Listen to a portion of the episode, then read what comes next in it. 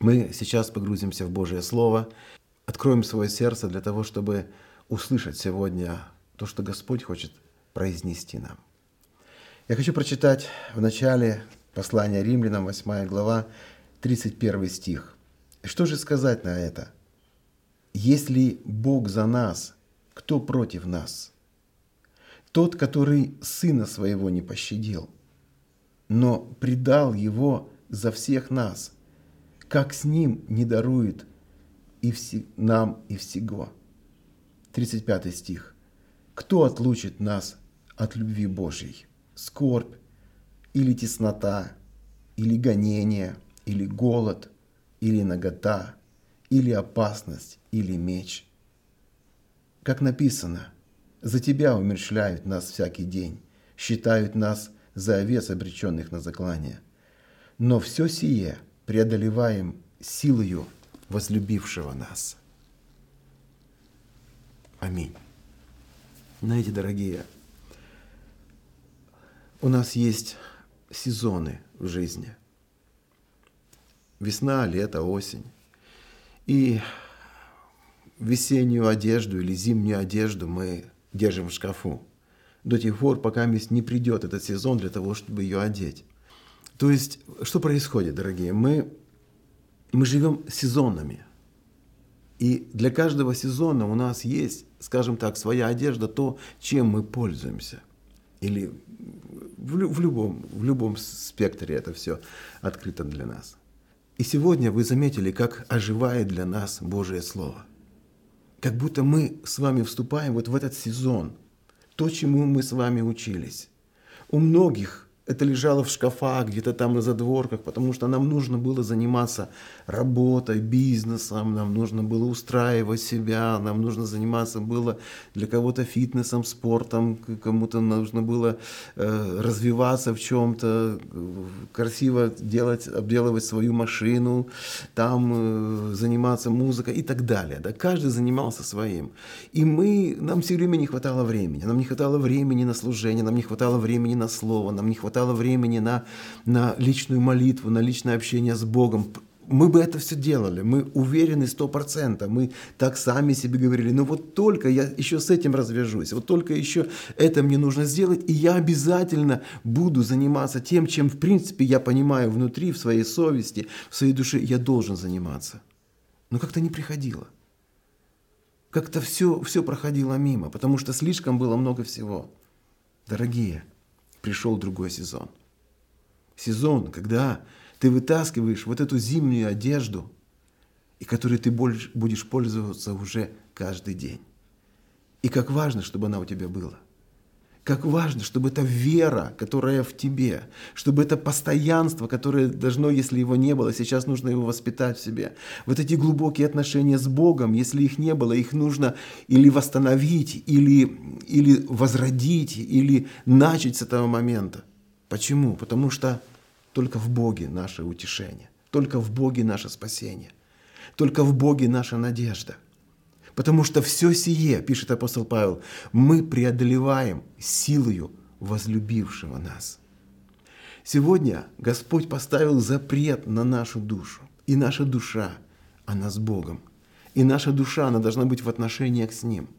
Поэтому все, что бы ни происходило вокруг нас, у нас есть глубокая надежда. Мы должны это глубоко и ясно понимать. И то, что сегодня происходит, я бы назвал это так, пандемия страха люди все боятся. Всем страшно. Почему? Потому что потенциально каждый может умереть. И многие еще понимают, а что будет дальше, как будет с экономикой, как будет с работой, как мы будем кормить свои семьи, а как наши планы, потому что, потому что каждый день, каждый час все просто рушится. И здравые люди, и мудрые люди прекрасно понимают, что мир будет уже другим, что у нас будут, мы уже по-другому должны относиться ко многим вещам, происходит какое-то внутреннее перерождение – Потому я назвал сегодня свое слово «это пандемия надежды». Дорогие мои, Потому что Библия говорит, когда вы увидите все это сбывающимся, вот мы стоим именно на том месте, когда все это сбывается. Он говорит, поднимите головы ваши, восклоните, поднимите их. Почему? Потому что близко избавление ваше. потому что Господь царствует, потому что Господь грядет, потому что Он со святыми своими. Слава Господу, дорогие! И я бы хотел сегодня поговорить об этом. Слово вообще пандемия, она означает, э, ну, это необычайно сильное заражение, эпидемия, которая распространяется от человека к человеку, города заражает страны и целые континенты. Да? И, в принципе, это греческое слово, которое означает «весь народ». То есть все люди задействованы в этом. Не просто какой-то очаг локальный где-то там, но все люди – как это все начинается? Начинается это все просто. И мы знаем историю. Где-то какой-то человек, где-то в Китае, где-то он съел там летучую мышь или прикоснулся к чему-то, купил ее на базаре. Просто был один человек, который, который взял это. И сейчас это дошло до самой, до самой последней, крайней точки. И как там боялись люди, так везде, по всему миру уже боятся. Потому что когда это случилось только в Китае, люди думали, ну это там – это с ними, ничего страшного. Мы работали, мы занимались своим делом, мы дальше продолжали осуществлять свои планы. Но сегодня оно разрослось. Смотрите, как распространяется надежда. Потому что мы должны с вами сегодня принять эту эстафету надежды, дать людям надежды, имея ее сами. Смотрите, давайте мы будем читать, это будет у нас Евангелие Марка, 4 глава. Евангелие от Марка, 4 глава. И Иисус, о нем написано, и опять начал учить при море. И собралось с нему множество народа, и он вошел в лодку и сидел на море, а весь народ был на земле у моря. И учил их притчами много, и в учении своем говорил им, слушайте. С чего все начинается? Он говорил им, слушайте – вот вышел сеятель сеять. Нужен сеятель, нужно семя, нужно, чтобы он его сеял, и нужно слушать. Всего лишь четыре вещи. Отсюда все начинается. Начинается всякая надежда, всякое упование, всякая вера, всякое движение в Боге. Дорогие мои, сеятель есть у нас, семя у нас есть. И важно в том, чтобы оно засеивалось в наше сердце, и чтобы мы слышали это все, чтобы мы, мы принимали это слово, чтобы мы исполняли это слово. Мы об этом поговорим дальше. И так все начинается со Слова Божьего, с этого семени, которое падает. И смотрите, что он говорит дальше, 4 стих. «И когда сеял, случилось, что одно иное упало при дороге, а другое упало в терне, а другую упала на каменистые места. Оказывается, слушающие не все слышат. Почему? Потому что почва их сердца, она не приготовлена. И только то, которое упало на добрую почву, принесла плод 30, 60 и 100 крат. Не всякое семя, оказывается, приживается. Оно затаптывается, оно склевывается, оно заглушается – Дорогие мои, и это мы уже все прошли. Вы помните историю? Иисус рассказывал ее о том, что сделал человек большой пир и пригласил людей, говорит, приходите, потому что все готово, все уже накрыто. Один говорит, нет, нет, я не могу, понимаешь, я купил воловы, мне нужно их испытать, это очень важно. А другой говорит, я купил поле, и мне нужно пойти посмотреть его. А третий говорит, я женился. Дорогие мои, вот эти три рода почвы, неблагоприятные – но я хочу сказать вам с большой надеждой, это было вчера. Это все было вчера, вы понимаете? Все было вчера. Там мы уже все это оставляем. Сегодня время, которое дал нам Господь, для того, чтобы погружаться в Его Слово. Чтобы у нас был вот этот, вот этот четвертый род почвы, который уже не заметается ни суетой, ни каменистой почвой, который не заметается вот этой придорожной, э, придорожной местностью. Поэтому, дорогие, мы об этом будем сегодня говорить. Да благословит нас Господь. Итак, все начинается с семени, которое падает на добрую почву. И смотрите дальше. В 24 стихе он говорит им, замечайте, что слышите. То есть ставьте на заметку. Вникайте, замечайте, вы, вы, вы помечаете это в вашем сердце. Вы, вы делаете какой-то особый штрих для этого чтобы оно не просто проходило мимо вас, но чтобы оно оставалось внутри. 26 стих. Дальше он говорит, «И сказал, Царствие Божие подобно тому, как если человек бросит семя в землю и спит, и встает ночью и днем, и как семя всходит и растет, не знает он. Ибо семя само собою производит сперва зелень, потом колос, потом полное зерно в колосе. Когда же созреет плод, немедленно посыпает серп, потому что настала жатва. Вот принцип работы Божьего Слова, Божьего семени. Оно приходит в нас, оно погружается в нас, и оно растет. Иногда бывают такие моменты, когда ты думаешь, Боже, ну как я? Как я справлюсь? Но ну я же такой малый, я же такой слабый, у меня же ничего не получится. Но оказывается, слово уже выросло. Ты даже этого не знал, но ты попадаешь в какую-то сложную ситуацию, где огонь опаливает тебя, где буря напирает на тебя. И оказывается, ты выдерживаешь. Оказывается, не так все страшно, как ты думал. Почему? Потому что есть некая взошедшая сила в тебе, взошедшая Божья благодать и Божье присутствие, которое находится в тебе, о котором ты когда-то заботился, когда-то ты это слышал, когда ты это принимал, когда-то у тебя была добрая почва.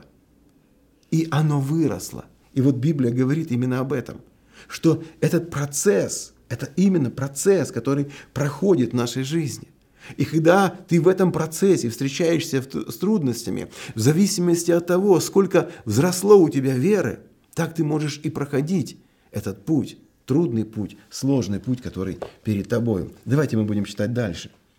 Это будет у нас уже 30 стих. «И сказал, чему уподобим Царство Божие? Или какую притчу изобразим его? Оно, как зерно горчичное, которое, когда сеется в землю, есть меньше всех семян на земле. А когда посеяно, всходит и становится больше всех злаков, пускает большие ветви, так что под тенью его могут укрыться птицы небесные.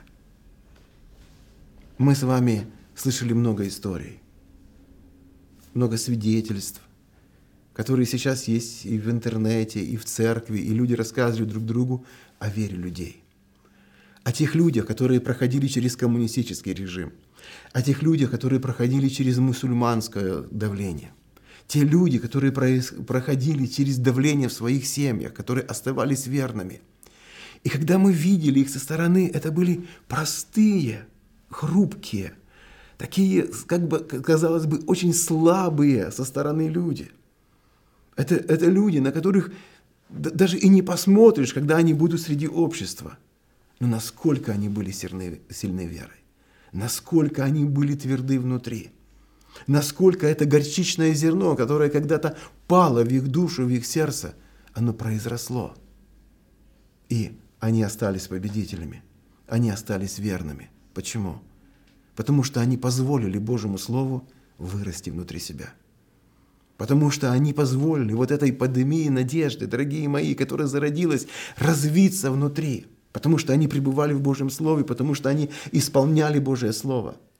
И когда пришли трудные дни, им было легко.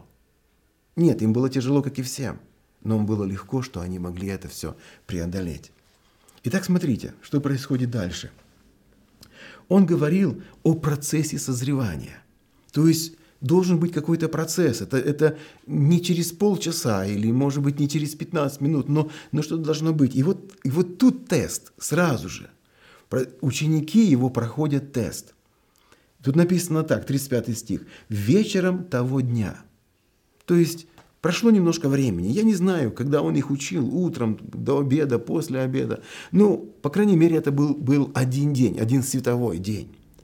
И вот вечером того дня – сказал им, переправимся на ту сторону. И они, опустив народ, взяли его с собою, как он был в лодке. С ним были и другие лодки. И поднялась великая буря. Волны били в лодку так, что она уже наполня, наполнялась водою. А он спал на корме на возглавии. Я когда прочитал в другом переводе, там написано, а он спал на корме на подушке.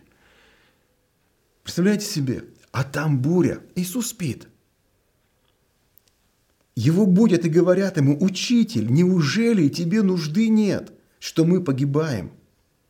Смотрите, дорогие мои, только что он учил о Божьем Царстве, о Небесном Царстве, Только что он говорил, насколько это сильно и мощно, насколько это горчичное зерно, оно вырастает большое дерево, так что оно теперь э, спасает не само себя, но даже небесные птицы укрываются в нем. Как то семя, которое падает в землю, и оно произрастает, да, и, и вырастает большой плод. Но где же это все? Почему буквально прошло полчаса времени, час времени – и это слово растворилось в них полностью. То есть оно исчезло куда-то. Оно осталось только в нем. Оно было только в нем. Почему? Потому что он жил ним. А если Слово Божие было в Иисусе, конечно, он спал. Ему не нужно заниматься было ничем иным. Почему? Потому что Божье Слово было в нем. Потому что он точно знал, откуда он пришел и куда идет. Он точно знал свое предназначение. Он точно знал, кому он служит. Он точно знал, кто за ним сейчас следит. Он точно знал, в чьих он руках находится. Он знал это все. Потому что Слово пребывало в нем. Оно дало этот огромный плод. Дорогие мои, а они только слышали – и я представляю себе, когда они сидели там в лодке с ним, и они говорят, да, да, да, да, правильно говорит, хорошо говорит, вот так нужно жить, вот это правильно. Но понимаете, это как сезонная одежда – как бы оно правильно, но, но мы сейчас послушаем тебя и пойдем ловить рыбу. Оно-то в принципе правильно, но когда ты пойдешь на гору молиться, мы пойдем спать. Это в принципе правильно, но понимаешь, в дело? У нас там еще имение нужно разделить, нам нужно еще решить вопросы, кто будет первым сидеть возле тебя в Царстве Небесном, ну и так далее. Это в принципе все правильно, но мы еще боремся за первенство где-то, мы еще конкурируем где-то. Это все правильно. Но сейчас это нас еще не касается. И когда они плыли в лодке, естественно, дорогие мои, они были не готовы. Послушайте, вот в чем проблема. Когда наше сердце не наполнено Божьим Словом, когда наше сердце не наполнено Его семенем, и это семя не возрастает в нас, оно все равно чем-то наполнено.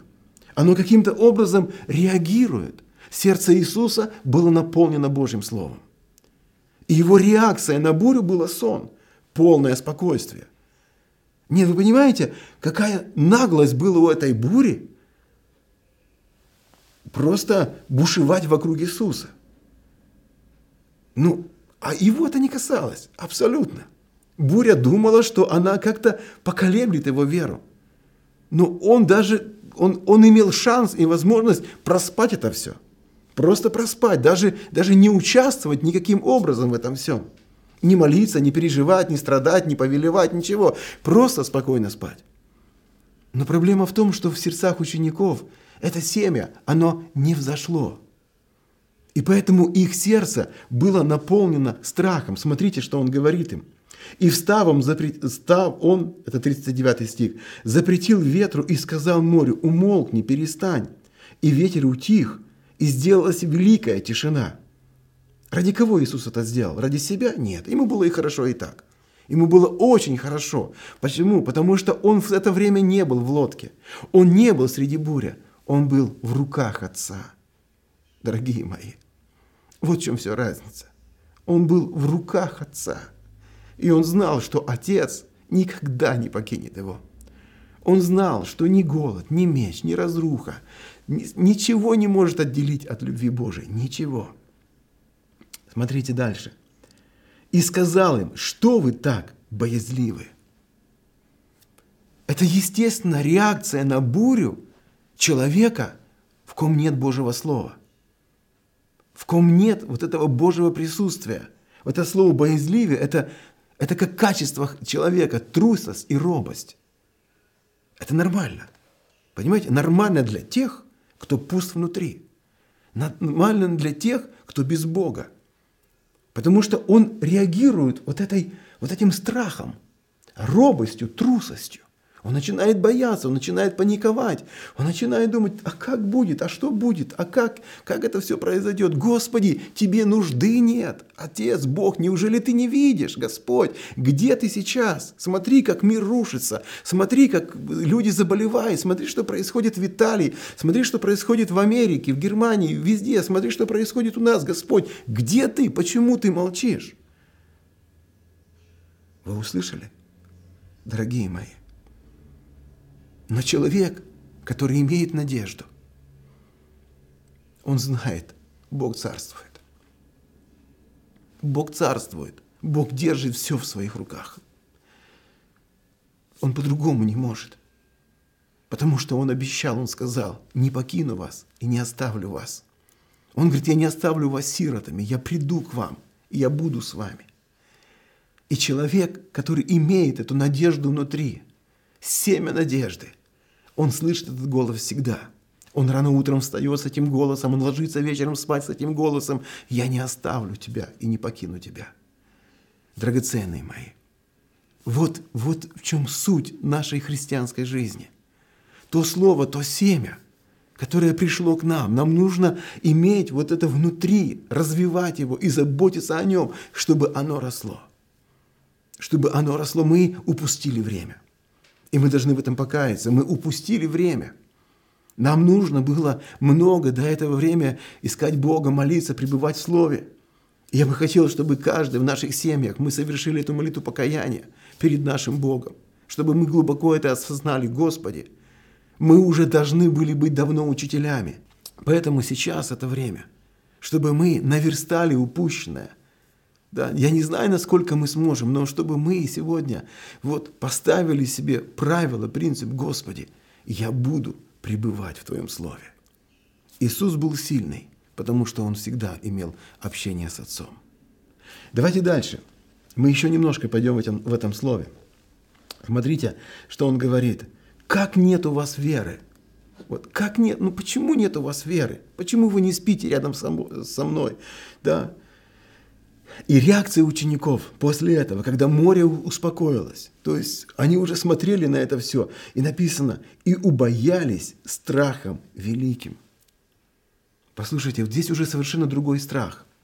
В греческом он немножко имеет другую окраску. Первое, боязливое, это качество нашего характера. Это то, кто мы есть. Он говорит, вы трусы, да, вы, вы робкие люди – вот все, вот это вы, вот это вы такие. Но теперь пришло другое. Они увидели великую Божию силу. И уже реакция, скажем так, их духовной части – это страх перед Богом. Это созерцание Его величия. Это понимание Его могущества, перед которым дрожит все. Море успокоилось, ветер утих, море успокоилось, сделалась полная тишина – и они понимали, Бог велик. Я представляю себе, как им было стыдно. Как им было стыдно смотреть Иисусу в глаза, который, который находился вот, вот прямо перед ними. И они думали, зачем мы его разбудили? Ну зачем мы его разбудили? Лучше бы легли спать рядом с ним. Если на дно, то все вместе – Дорогие мои, но когда ты боишься, у тебя таких мыслей не приходит. А когда ты видишь силу Божию, когда ты будешь, видишь власть Божию, когда ты видишь присутствие Божие, тогда все меняется внутри. У тебя есть страх, но он другого характера. У тебя есть страх искать лица Божьего. Давайте мы посмотрим еще некоторые моменты. Вот мне очень нравится этот, этот момент, который произошел с Иосафатом, потому что он был человек, как мы – он был простым человеком, но, но его статус, у него был статус царя. Это второе Паралипоменон, 20 глава, 2-4 стихи. «После сего моавитяне и аммонитяне, а с ними некоторые из страны Ма, э, Маанитской, пошли войною на Иосафата». Вот интересно, как будто все эти народности собрались против одного человека. Так говорит Библия. Почему? Потому что от него все зависит. Он царь, он главный. И их цель именно Иосафат. Если они сразят Иосафата, они выиграют сражение. Потому что от него сейчас все зависит. Он стоит на первом месте, и он это понимает. Он понимает, что сейчас, если он спасует, если он будет робким, если он будет бояться, вот, если он примет неправильное решение, он погубит всех людей вокруг себя. И пришли и донесли Иосафату, говоря, идет на тебя множество великое из-за моря. Смотрите, множество великое из-за моря. От Сирии. И вот они, и так далее. Да, вот это множество. Третий стих. И что сделал Иосафат? Убоялся. И убоялся Иосафат. И смотрите, какой у него был страх. Он был трусом? Нет. Это был его характер? Нет. Но он понимал, что теперь ему нужно возвать к Богу. И обратил лицо свое взыскать Господа. Дорогие мои, мы сегодня не можем быть легкомысленными. Мы не можем сегодня сказать, падут возле тебя тысячи и десятки тысяч, а тебя не коснется зло. Ну, мы говорили это вчера, мы говорили это третьего дня, и мы были героями, когда никто не падал, когда всем было хорошо. Но теперь другое время. И теперь действительно нам нужно убояться Господа. Теперь действительно нам нужно иметь Божий страх. Нам нужно понимать, что без этого невозможно. Потому что ситуация, которая в мире, она действительно сложная. Но если мы убоимся Господа, если мы будем взывать к Богу, если мы будем искать Его лица, дорогие мои, у нас появится надежда. Надежда, которую мы принесем в этот мир. Надежда, которую мы дадим нашим близким и нашим родственникам. Надежда в Иисусе Христе. Смотрите, и убоялся Иосафат, и обратил лице свое взыскать Господа, и объявил пост по всей Иудее. Очень разумное решение – решение, которое он принял лично, он предложил, чтобы этому примеру последовали все люди вокруг него. И собрались иудеи просить помощи у Господа. И все городов иудиных пришли они умолять Господа. Драгоценные мои, послушайте, мы сегодня говорим о пандемии надежды. Это главная цель, главная мысль. Если ты являешься сегодня христианином, убойся Бога, ищи лица Божьего Сделай так, чтобы все твои родственники, твоя семья, твои близкие, чтобы они искали Бога. Распространи это все, распространи надежду и скажи, только Господь избавление наше. Только Господь наше будущее, только Господь упование наше, только Господь, Он избавит нас от всего, что происходит. Только Господь.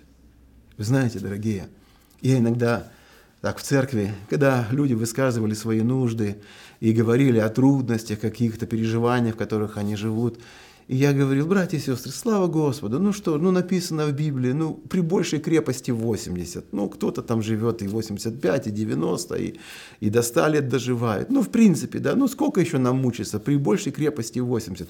Но сегодня это стало очень актуальным. Сегодня мы понимаем, что, что мы находимся на грани, что мир находится, и многие люди находятся на грани.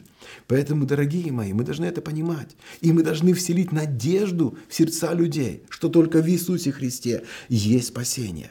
Не для этой жизни, так для вечной.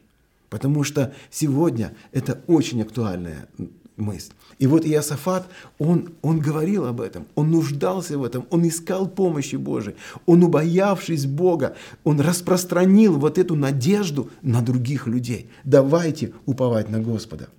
И смотрите, когда они постились, когда они молились, мы читаем уже 20 стих этой же главы. «И встали они утром, и выступили э, к пустыне Фикойской, Фикоийской. И когда они выступили, стал Иосафат и сказал, послушайте меня. Опять-таки Иосафат. Это было его решение, потому что, скажем так, война была вокруг него. Встал Иосафат и сказал, послушайте меня, иудеи и жители Иерусалима, верьте Господу. Верьте Господу, Богу вашему, и будьте тверды. Верьте пророкам Его, и будет успех вам. И советовался он с народом, Смотрите, он сначала сделал такой клич. Верьте Господу. Давайте будем верить Богу. А если мы верим Богу, давайте мы что-то сделаем. И он начал советоваться. И в чем был совет его? Э, и советовался он с народом, и поставил певцов Господу, чтобы они в благоволепии и святыне, выступая впереди вооруженных, славословили и говорили «Славьте Господа, ибо вовек милость Его». Дорогие, это когда теряется всякая надежда. Там идет великое множество людей из-за моря. Там несколько царей объединились, чтобы бороться с Израилем. И они понимали, все безнадежно. Ты ничего не сделаешь. Понимаешь? Ты ничего не сделаешь. Но сегодня многие люди понимают, что это уже не работает. Нужно что-то другое, нужен какой-то другой рецепт, действенный рецепт.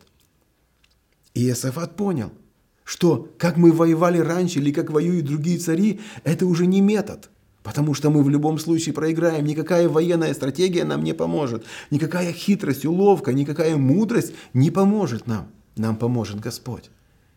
И поэтому он здесь решил радикально, он советовался с народом. Я представляю себе, как он навевал им эти мысли, как он их убеждал. Он говорил, братья, сестры, дорогие, если мы уповаем на Бога, давайте будем воевать Божьими принципами. Но а как это? Нет, у нас не будут идти впереди барабанщики, которые будут задавать тон и агрессию нашему народу, чтобы, ну, скажем так, разозлить их больше, как это обычно делалось в таких э, контактных боях, да, для того, чтобы как-то вот... Э, наступить, или мы, мы не будем использовать никаких военных э, стратегий. Мы поставим певцов. Мы поставим впереди певцов, и они будут идти и славословить Господа. Просто мы будем прославлять Бога. Они будут задавать нам тон. А вся армия будет в хвале поклоняться нашему Богу. И Господь сразит врагов. Сегодня ты, Иосафат – Сегодня идет война прямо против тебя. Понимаешь? Сегодня то семя, которое в тебе есть, оно должно вырасти. И сегодня ты должен убояться Господа и искать лица Его, потому что от тебя сегодня зависит очень многое. Зависят твои родные, твои близкие, зависит твое окружение, зависит твой город, твоя страна, зависит весь мир. Я обращаюсь к тебе, христианин, я обращаюсь к вам, дорогие мои, братья и сестры, члены нашей церкви. Сегодня вызов большой для нас всех, очень большой. Поэтому это время давайте мы с вами проведем очень разумно, как мудрые девы. если мы не успели накопить, то Бог сегодня дает нам еще время для того, чтобы мы активно собирали в Божие Царство. Активно. Я раньше не мог понять одной мысли – да, почему Бог так говорит, что праведник, он пусть делает правду, святой пусть освящается, а нечестивый пусть еще сквернится. Я думаю, Господи, почему, почему так? Вот кому это слово? И сегодня оно для меня ожило. Я буквально вчера слышал по, по новостям, что сейчас во многих странах сильно возрос просмотр всяких грязных сайтов – и пришло сбыться этому, этому слову, дорогие мои. А мы, как святые люди, а мы, как верующие люди, мы отвергнем от себя все нечестие, все, что мешает нам сегодня, и мы будем пребывать в Божьем Слове. Мы будем бояться Господа. И этим самым мы будем иметь глубочайшую надежду. Надежду, которая будет в нашем сердце, и она будет распространена. Я хочу в заключение еще прочитать несколько текста Священного Писания. Это Иеремия, 4 глава, 3 стих. «Ибо так говорит Господь к мужам Иуда и Иерусалима, распашите себе новые нивы и не сейте между тернами». Драгоценные, может быть, кому-то нужно исправить свою жизнь перед Богом. Сделайте это. Распишите себе новые нивы. Скажите, Господь, от этого момента в моей жизни будет все по-другому. Если я еще хромал на оба колена, сегодня я выравниваюсь, сегодня я исправляюсь, и я буду служить Тебе, Господь. Я буду служить Тебе, имея эту надежду внутри, в сердце моем. И э, книга пророка Осии, 10 глава, 12 стих. Смотрите. «Сейте себе в правду, и пожнете милость. Распахивайте у себя на вину, ибо время взыскать Господа, чтобы Он, когда придет дождем, пролил на вас правду. Чтобы Он, когда придет, дождем пролил на вас правду. Слово Божье говорит нам и направляет нас на то, чтобы мы с вами заботились о наших отношениях с Богом. Чтобы мы с вами слышали семя Божие, принимали это семя, чтобы мы давали ему возможность роста внутри нас, чтобы мы культивировали его через наши молитвы и через наше общение с с Божьим Словом. Поэтому, дорогие мои, надежда в Иисусе. Надежда наша в Иисусе. Сегодня пусть эта пандемия надежды распространится от наших сердец к нашим близким, в нашей семье. Я бы очень хотел, чтобы сейчас каждый в своей семье, вы просто встаньте, обнимите друг друга и скажите – надежда есть. Помните, мы в нашей церкви, да мы имели такое обыкновение, мы обнимали, кого мы имели право. И сегодня у нас особое хорошее время. Сегодня мы уже, наверное, мы находимся в кругу наших семей все, и мы уже имеем право все друг друга обнять. Поэтому обнимите друг друга и скажите, мы будем распространять надежду. Мы будем эту надежду культивировать в своем сердце. Мы будем служить и поклоняться Господу.